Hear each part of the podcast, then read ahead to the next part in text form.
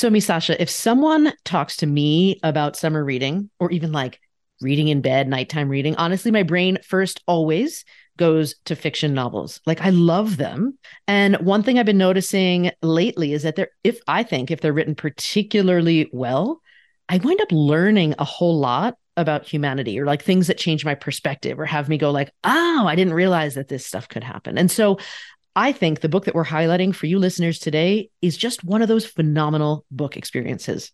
Right. Because we're so excited to bring to you a book set in the era just after World War II ends and the incarceration of Japanese Americans on American soil. Because, you know, so many books talk about the experiences in those camps, but we've seen very few opportunities for us to all learn about what it was like for people to return to society, to be released with very few possessions and no real home to return to. So, Naomi Hirahara dives into this period of history and actually the period right before World War II ends in her book, Clark and Division. And then that period immediately after the war, its sequel, which we're focusing on today, called Evergreen. We highly recommend both of these books. And please let us know what you think.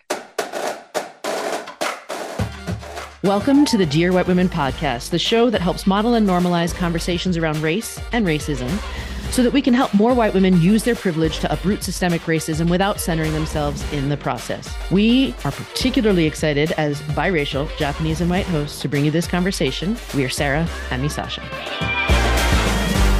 My name is Naomi Hirahara, and I'm a mystery author as well as a nonfiction writer. All right. So before we start, I'm just going to have a little fangirl moment here. As after I read Clark and Division, which was recommended to me by someone that I trust, I spent half of our own book tour telling all the bookstores about how great it was. And then I read all of your other books as well. And so I went down a deep Naomi Hirahara like world, which was fantastic. And so I am therefore so excited to speak with you about Evergreen. To kick things off, can you tell us a little bit about Evergreen? And since it's a sequel, maybe a little bit about Clark and Division as well? Sure. Clark and Division is set in 1944 Chicago and it follows the Ito family from Los Angeles in this community called Tropico. And during World War II, they're sent to Manzanar. And it's really a story. That particular book is a story about sisterhood and two sisters. And it's told from the younger sister, Aki's point of view. And the shining star of the family is Rose. And she's the one who goes first to Chicago. And then Aki and her parents follow, only to discover something horrible has happened to Rose. So now it's up to the younger sister, Aki, to you know find get justice for her sister as well as carry her parents her immigrant parents through this very chaotic part of their lives and also japanese american history right Clark and Division is the intersection in Chicago. Evergreen, for Los Angelinos who should know, Evergreen should evoke this major street in Boyle Heights, which is kind of the gateway to Los Angeles for a lot of newcomers, not only uh, Latinos, but Japanese and, quote, right, Russians and a lot of actually Jews. So that is the place that Aki and her parents land next in 1946.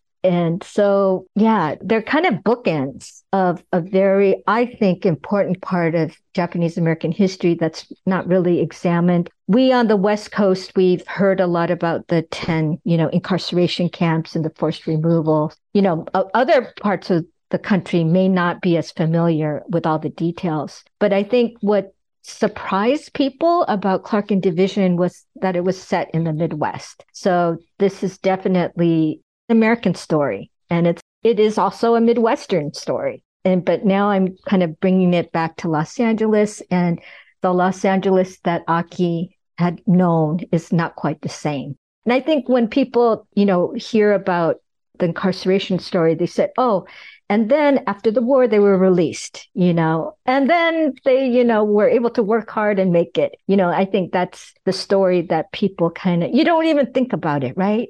But I think, especially now for us coming out of the pandemic, right? That was like two, three years, very, you know, stark time for some. You know, we're kind of crawling out of this whole experience. So I think there could be more like links, you know, we can have more empathy to perhaps what these people are had gone through too in the 1940s.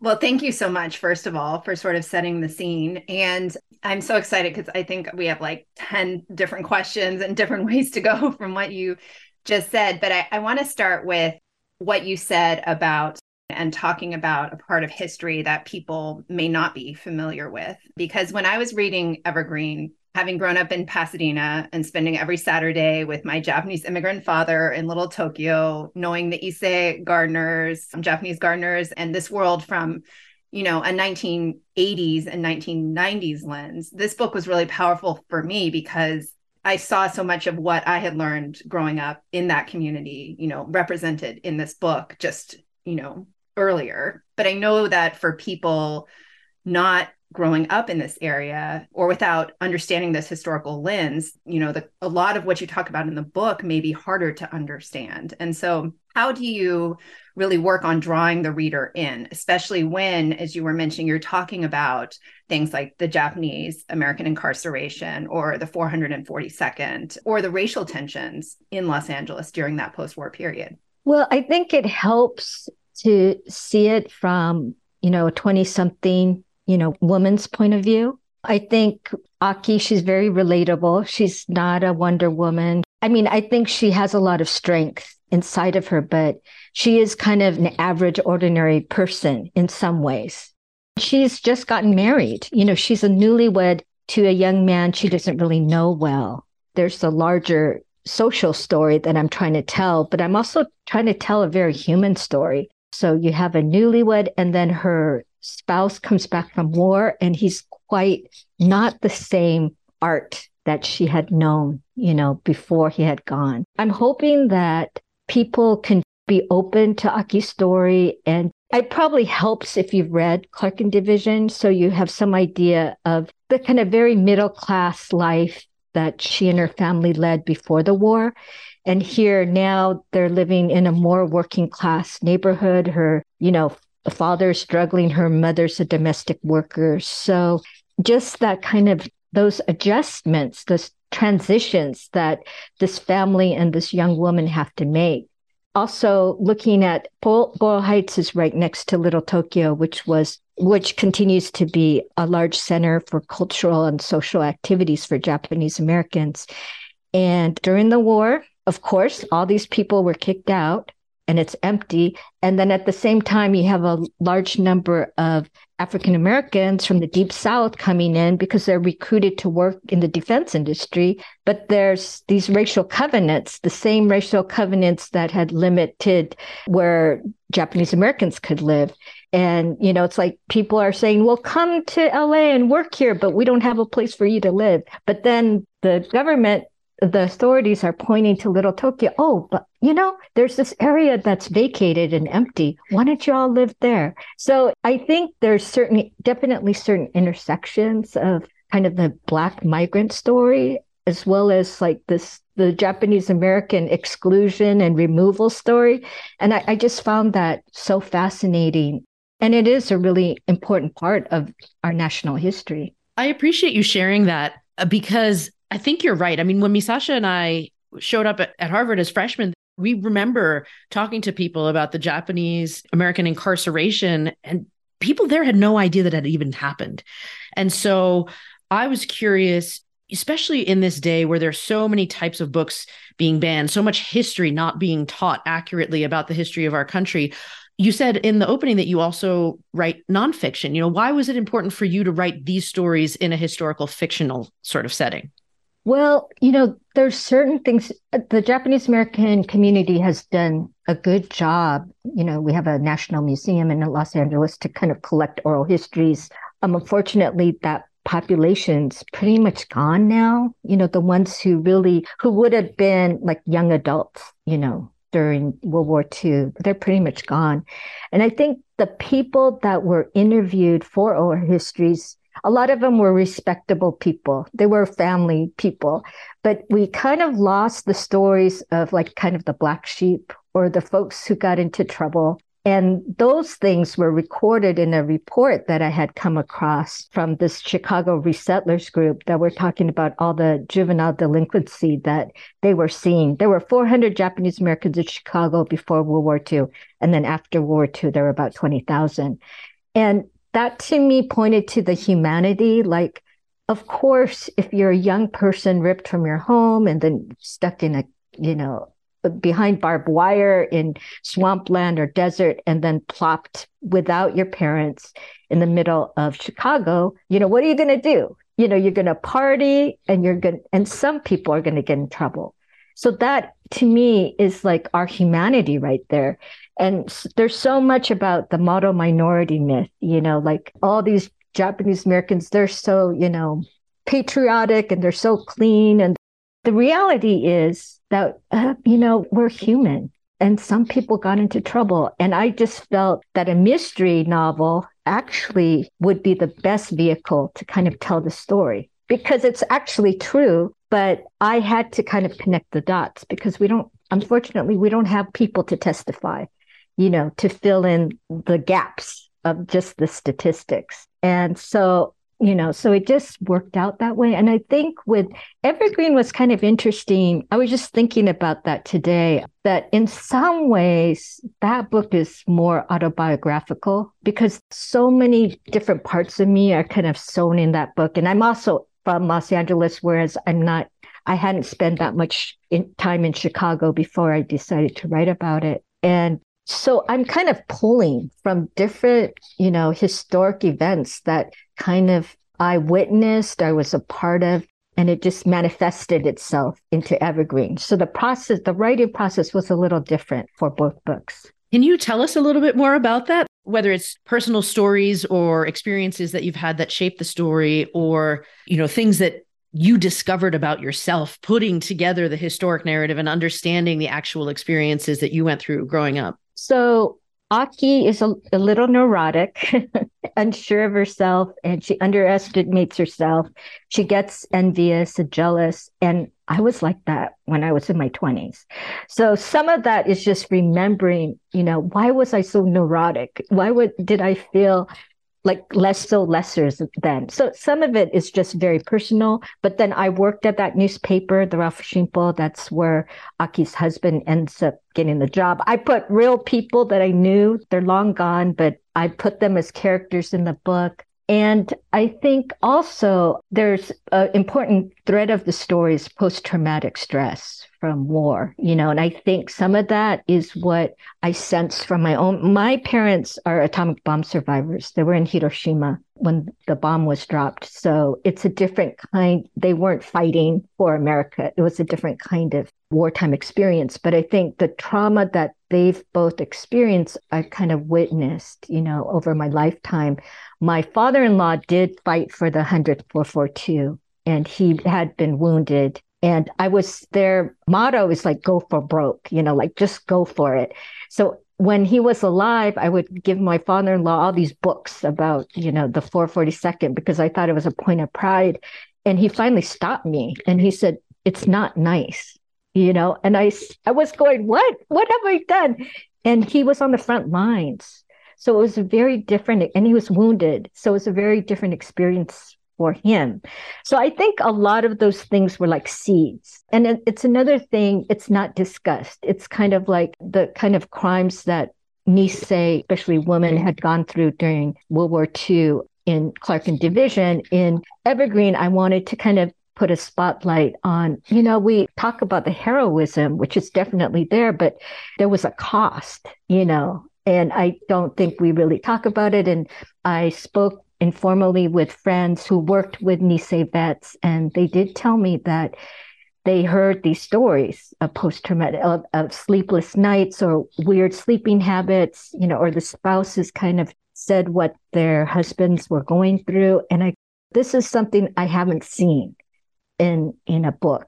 And maybe to write it as nonfiction is hard because people don't want to go there. They've already you know gone through trauma. They don't want to re-traumatize themselves right to say what they experienced after combat. But i go well maybe this is the place to kind of revisit and look at this. I really appreciate you having done that and to infuse all of these human experiences, whether it is PTSD or the difficulties in young marriage or businesses and making money and so many making ends meet, that sort of thing. Because I still remember the scene where I think it was the young Aki like walked into a bank and found a family of black people like in this decrepit building and being like, wow, the character comes to this realization that, oh, I didn't realize that people were coming into the city and didn't have any place to live, even though they were here ostensibly to work. And so it was, there were so many moments of aha throughout the character's story that I experienced just reading the novel as well that I really, really appreciated.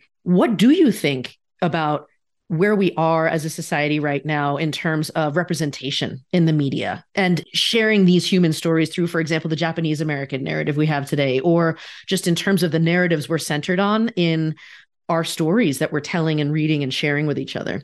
And I ask also because I just finished reading two back to back novels earlier this year that featured biracial Asian characters for the first time in my life. And I was like, oh, I feel so seen. You know, I keep having these moments, but where are we? I think it's complicated to tell you honestly. I mean, my first novel was published maybe 19 years ago. So it would be 20 years next year. So, and when that came out in 2004, you know, I felt very alone, you know, especially in genre. I think literary fiction has always been a, a little more advanced and they haven't been embracing more voices. But I think genre like romance and even sci-fi, mystery, they were kind of late to the game. But now, you know, you see it in all its glory, right? And I think what's helpful for my personal journey as a writer is that I kind of started writing for Japanese Americans at Rafu Shimpo. And some at that time, people were going, What are you, you're wasting your, you know, I went to Stanford, you're wasting your education. You need to write for the LA Times and mainstream. And you know, and it's important to get our voices out to larger readership and audience. But I guess, you know, my trajectory is it's really been grassroots and very close, you know. So I've been just in the trenches. And as for me as a writer, too, I started off being a paperback original writer. In fact, probably Clark and Division is my first kind of hardcover release, Clark and Division really has introduced my work to a wider audience. And then they're kind of going back. So, you know what's wonderful? It's like we don't have to be the only voice. You know, it's before, oh, you're representing all of Asian America, which is ridiculous, right? Because Asian America is so diverse. And then you add on Pacific Islanders, you're a totally different experience. And now we are hearing, you know, more specific stories from different, you know, watershed time periods or just contemporary ones, which is so wonderful. And I think so now people can c- kind of go deep in one particular specific experience rather than thinking, well, I'm going to have to interpret, you know, our whole pan Asian history for, you know, the wider audience. So that I think is really wonderful. I'm a former journalist, so I have to admit there's one skeptical side to me because I just know how hard you two have published. It's very difficult. This chosen path is not, as my friend said, writing ain't for sissies. You know, it's, and to cultivate an audience, you know, and I'm kind of happy that there hasn't been a high profile, you know, like book club or something that has anointed me. You know, pretty much it's been like sleeping on my friends' couches and just struggling and going to bookstore to bookstore, one contact to one contact. And that's how I've been able to build my audience. But I think when you do it that way, in some ways, it's more stable because, you know, it's like, okay, if I don't get that high profile review, it's okay because I know I'm scrappy and I know what I need to do, you know. But yeah, so we'll just see. I just hope that we could break through. I mean, I was just watching American Born Chinese, yeah, and, which is from a wonderful graphic novel. But Michelle Yeoh's in there again. It's like I love her, but it's like there has to be more opportunities for other, you know, actor. You know, is it a type of thing like we only get like one person or two people. And that's kind of how Hollywood works because everything's so, you know, dependent on a big name, right? And if there's one or two people that break out, you know, we're kind of on their coattails. But I really hope that, you know, Hollywood could be a little more diverse and we don't have to only tell like one story about like crazy, you know, Asians, crazy rich Asians, but more nuanced stories and have younger actors, you know, have more opportunities. So we'll see. I think that's such an important point because I do agree that there are more than five Asian actors. And although we tend to see the same five Asian actors, and I keep thinking about that meme that says if Beyonce can find 24 Black trombonists, right, you can for sure find more than, you know, five Asian actors. So I'm hopeful too that this, there is an expansion for so many reasons, right? Especially when we think about how big Asia is and all of those identities that we might be referring to, right, when we say Asian. So I really appreciate that you were also sharing about sort of how we are able to go deep into certain topics now because it's not just, it doesn't have to be, and hopefully it will continue not to be one voice representing, you know, all of Asia. And I'm like heavily air quoting that.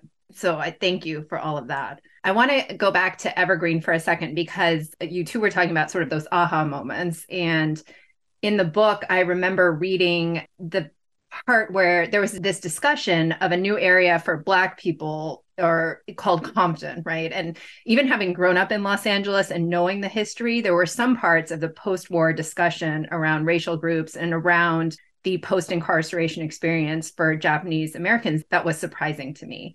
So I'm curious, as you were researching and writing Evergreen, what, if anything, was the most surprising to you? Hmm. I think I knew about the jazz clubs that were in um, Little Tokyo. Basically, what happened was the Black defense workers that lived in Little Tokyo, they had different shifts. So basically, people were working 24, you know, in different shifts and coming home. Maybe they had graveyard and they would come home in the morning and they would call it breakfast clubs and they, were, they would listen to jazz while eating pancakes or whatever. So I was somewhat familiar with that phenomenon, but I was, I didn't know that a lot of jazz, one that I mentioned is the Finale Club, and they hosted like Miles Davis and um, Charlie Parker. And it was the Nisei that were actually going to some of these you know, musical performances, which I thought was so interesting. So there was some level of intersection between the groups. What was interesting was actually there wasn't that much conflict when the Japanese Americans returned. I think one was because a lot of these folks were from the South. They were not from Los Angeles.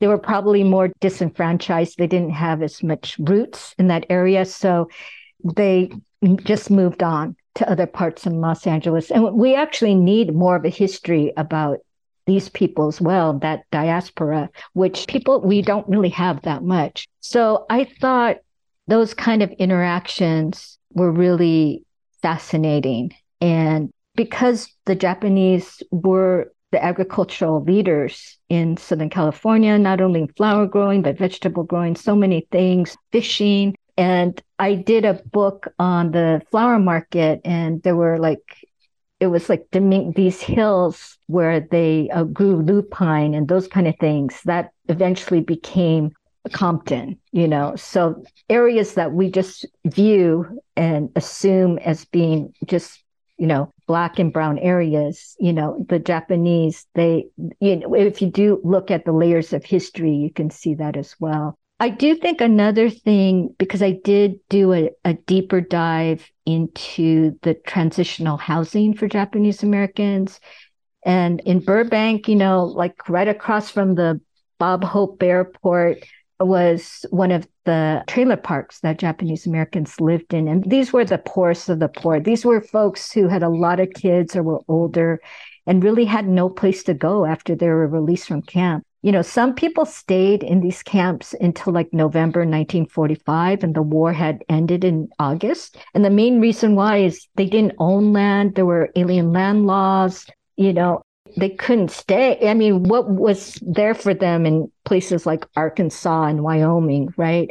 So they came back to their home, which is Los Angeles, but everybody wanted a place to live. There are all these GIs, you know, there was a housing crisis. So just the poor conditions in those trailer parks were really heartbreaking. And I was just thinking of these young kids, you know, and actually, someone at my um, newspaper had even written an essay about like, you know, they would have these young boys like fight each other, you know, and bet on them. And I integrated scenes like that into the book.